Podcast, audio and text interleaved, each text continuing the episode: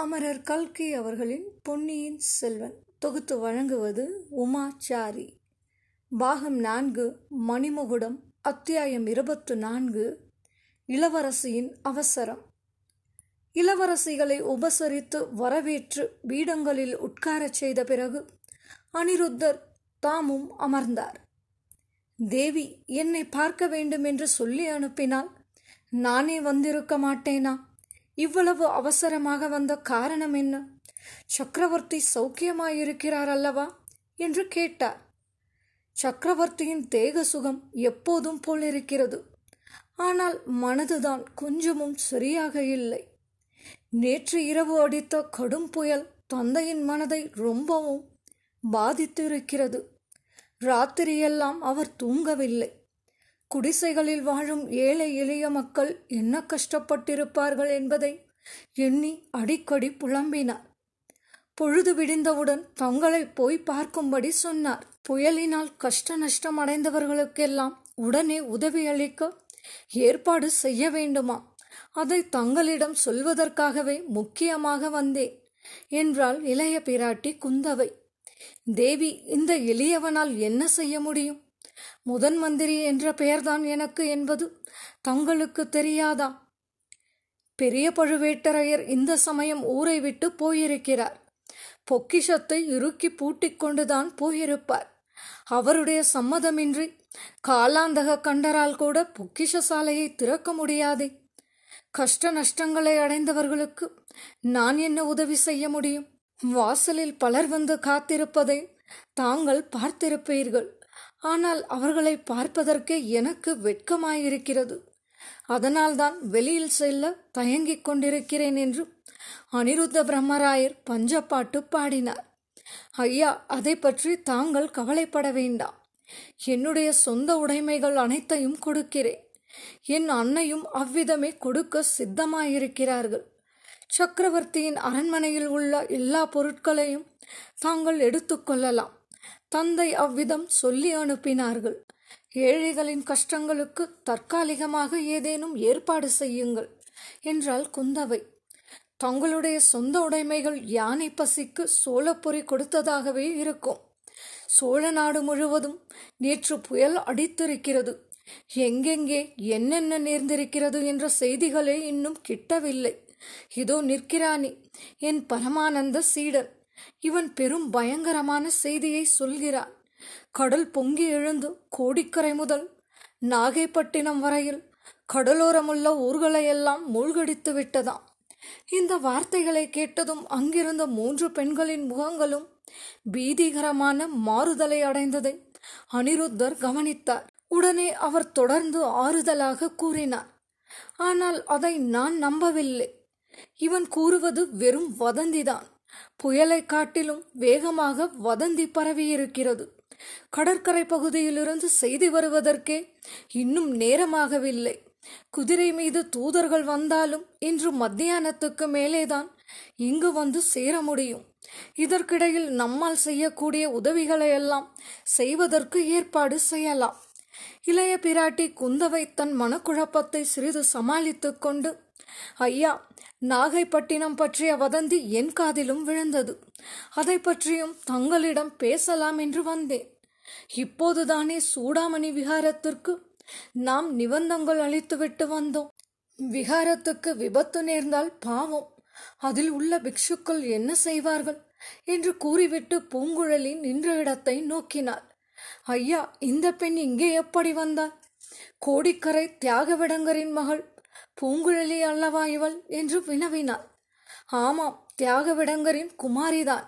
ஆனால் அவரைப் போல சாதுவல்ல. ரொம்ப பொல்லாத பெண். தனக்கு சம்பந்தமில்லாத காரியங்களில் தலையிட்டு தொந்தரவு விளைவிப்பவள் என்றார் முதன் மந்திரி. இளைய பிராட்டிக்கு வேறுவித ஐயப்பாடு தோன்றியது. அருள்மொழியை பற்றி உளவு அறிவதற்காகத்தான் பூங்குழலியை இங்கே அனிருத்தர் தெரிவித்திருக்கிறாரோ தந்திர வித்தைகளில் கைத்தேர்ந்த மந்திரியாயிற்றே. எப்படி இருந்தாலும் பூங்குழலியின் சார்பில் தான் இருக்க வேண்டும் என்று தீர்மானித்துக் கொண்டு அப்படியொன்றுமில்லையே பூங்குழலி மிக நல்ல பெண்ணாயிற்றே. இங்கே வா அம்மா முதன் மந்திரி ஏன் உன் பேரில் கோபமாயிருக்கிறார்?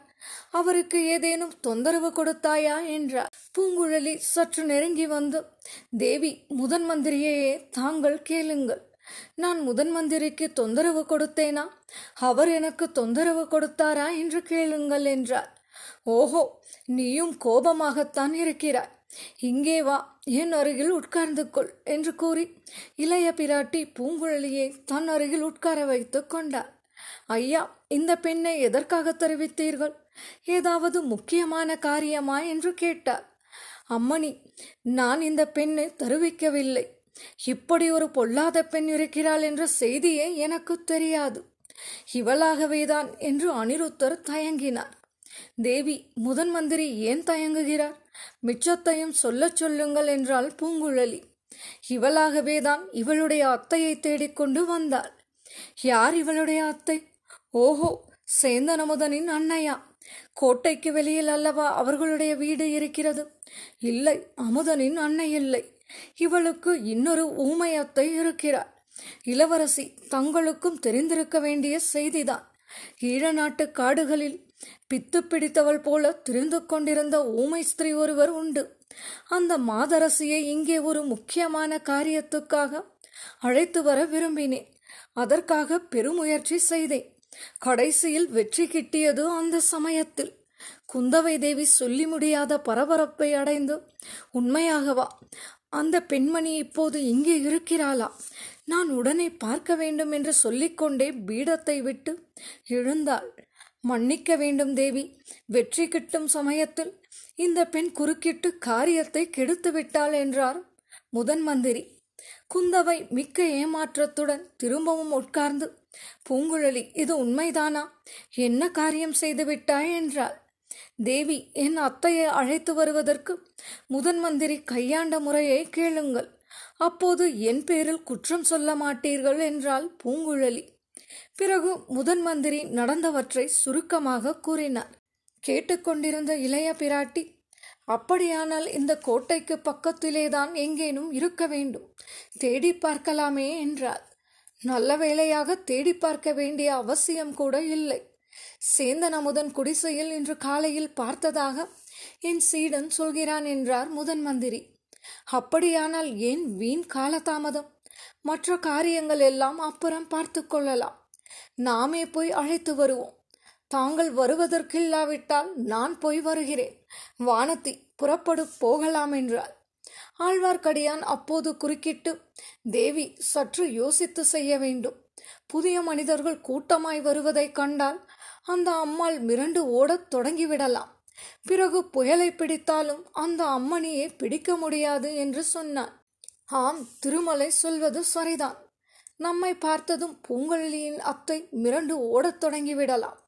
நமது பிரயத்னம் எல்லாம் வீணாகிவிடும். நீ என்ன யோசனை சொல்கிறாய் திருமலை என்று முதன் மந்திரி கேட்டார். இந்த பெண்மணியையே போய் அழைத்து வரும்படி சொல்லுங்கள். இந்த உலகத்தில் அந்த மாதரசியை கட்டுக்குள் வைக்கக்கூடியவர்கள் இரண்டே பேர்தான். அவர்களில் இந்த பெண் ஒருத்தி. இன்னொருவர் யார் என்று முதன் மந்திரி கேட்டதற்கு ஆழ்வார்க்கடியான் சிறிது தயங்கி இன்னொருவர் கடலில் முழுகிவிட்டதாக ஊரெல்லாம் வதந்தியாயிருக்கிறது என்றார். குந்தவை தேவி அதை கவனியாதவள் போல பூங்குழலியை பார்த்து கரையர் மகளே உடனே போய் உன் அத்தையை இங்கே அழைத்து வா. அவளுக்கு இங்கே ஒரு கெடுதியும் நேராது.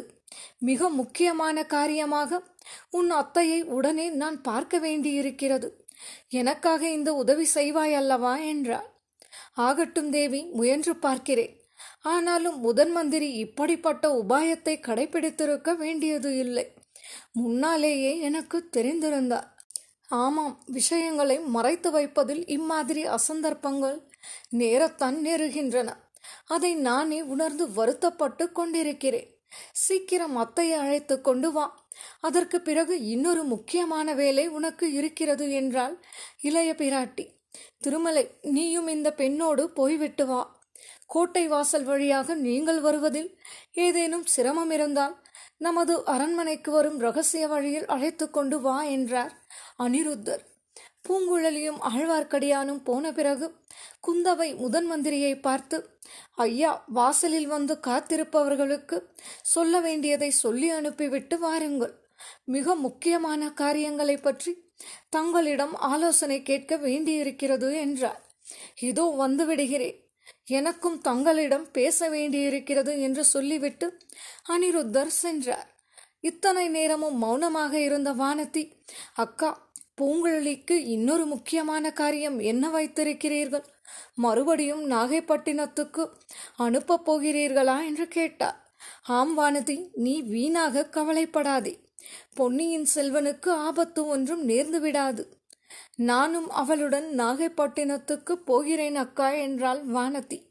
நீ போய் என்ன செய்வாய்? உன்னை காப்பாற்றுவதற்கு வேறு யாராவது வேண்டுமே. அந்த ஓடக்காரிக்கு என்னை கண்டால் பிடிக்கவில்லை அக்கா. எப்படி அவள் மனதை நீ கண்டுபிடித்தாய் என்று கேட்டாள் குந்தவை. என்னுடன் அவள் பேசவே இல்லை. நீயும் அவளோடு பேசவில்லை. அவளும் உன்னோடு பேசவில்லை. நான் அடிக்கடி அவள் முகத்தை பார்த்து கொண்டிருந்தேன். அவள் என்னை ஒரு தடவை கூட திரும்பி பார்க்கவில்லை.